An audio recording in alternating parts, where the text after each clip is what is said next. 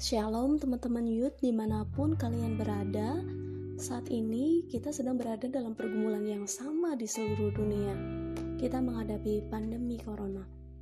Kita berdoa lewat peristiwa ini kita bisa lihat Ada banyak pekerjaan-pekerjaan Tuhan dinyatakan.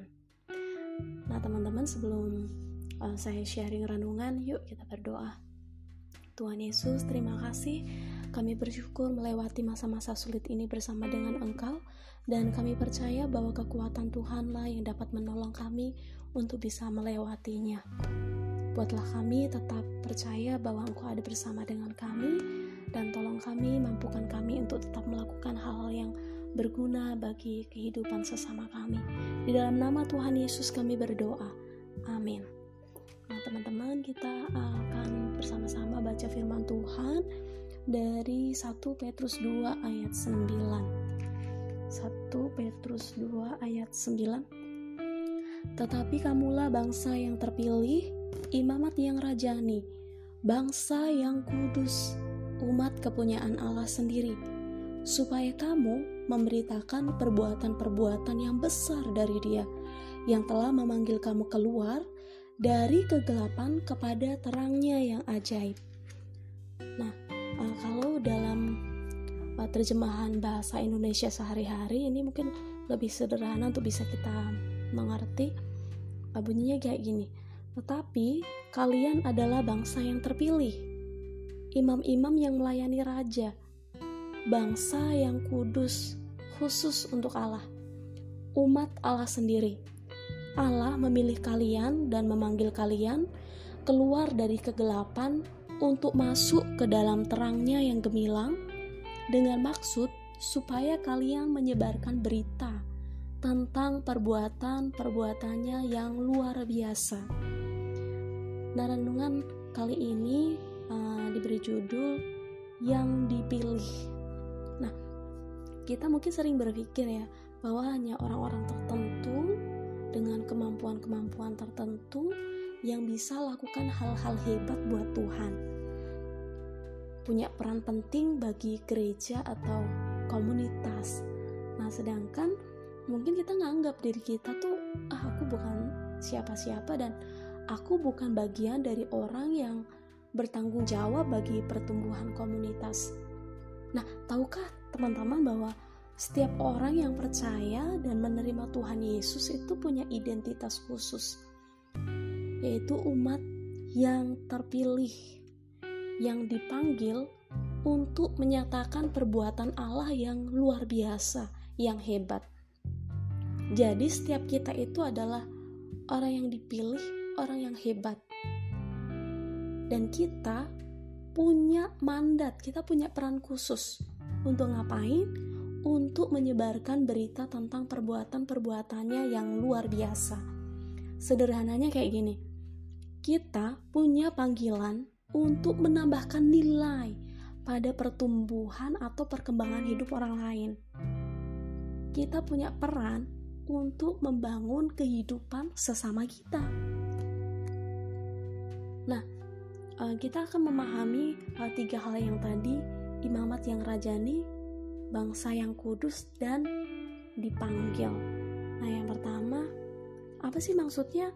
imamat yang rajani. Nah kalau dalam bahasa aslinya itu berarti Basileion Yeratuma. Artinya bahwa Tuhan tuh memanggil kita nih. Orang-orang yang percaya orang-orang yang dipanggil untuk menyatakan kehormatan atau kemuliaan Allah. Nah kita adalah milik kerajaan Allah yang dipersiapkan untuk menyatakan kehormatan Allah di bumi.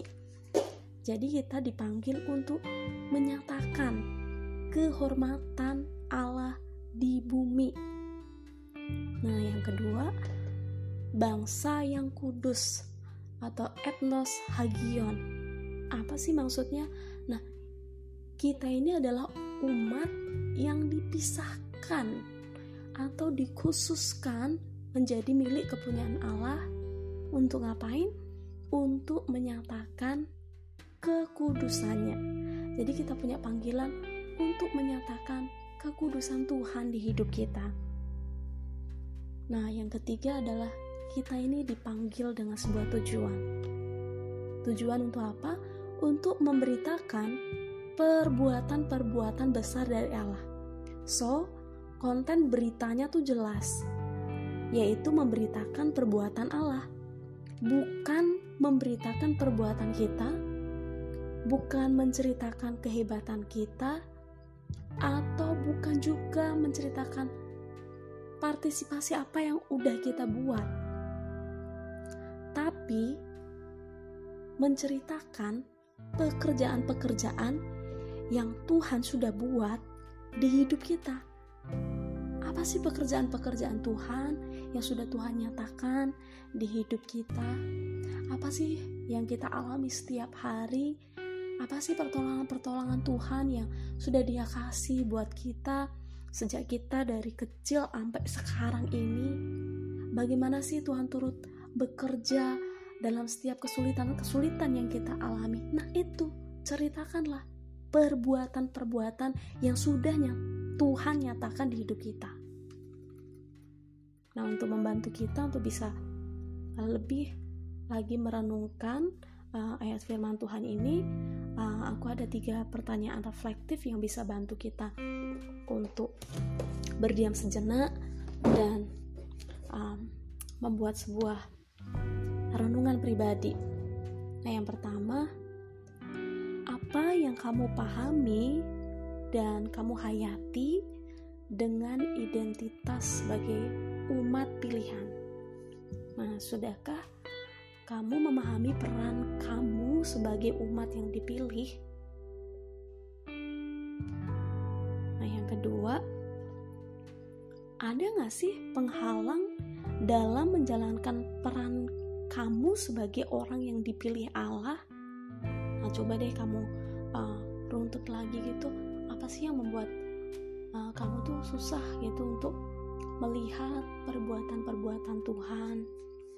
Atau mungkin kamu punya kesulitan aku kok uh, malu ya untuk menyatakan perbuatan Tuhan? Atau aku merasa kikuk. Nah penghalang-penghalangnya tuh apa aja buat kamu?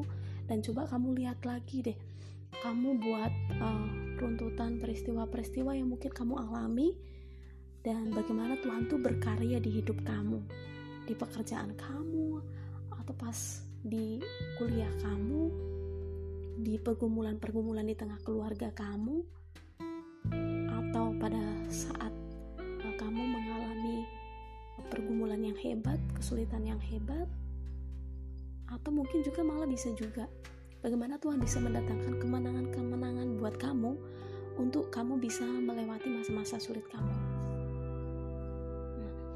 Yang ketiga, nah kalau kita sudah merefleksikan dua hal yang tadi, kita sudah menghayati apa sih artinya saya menjadi umat pilihan Tuhan dan apakah saya sudah menjalankan peranku sebagai orang yang dipilih. Nah, yang ketiga adalah sekarang apa komitmen kamu sebagai umat yang dipilih Tuhan untuk menyatakan kerajaan Allah di bumi seperti surga. Nah, kedengarannya mungkin kayaknya agak berat gitu ya menyatakan kerajaan surga. Nah, apa tuh kerajaan surga? Nah, yang dimaksud di sini kerajaan surga, kerajaan Allah itu terkait dengan nilai-nilai hidup, yaitu damai sejahtera, kasih, kebenaran, kejujuran, keadilan yang terwujud dalam sikap dan tindakan kita. Nah, apakah nilai-nilai ini itu sudah kita hayati dalam komitmen hidup kita sehari-hari.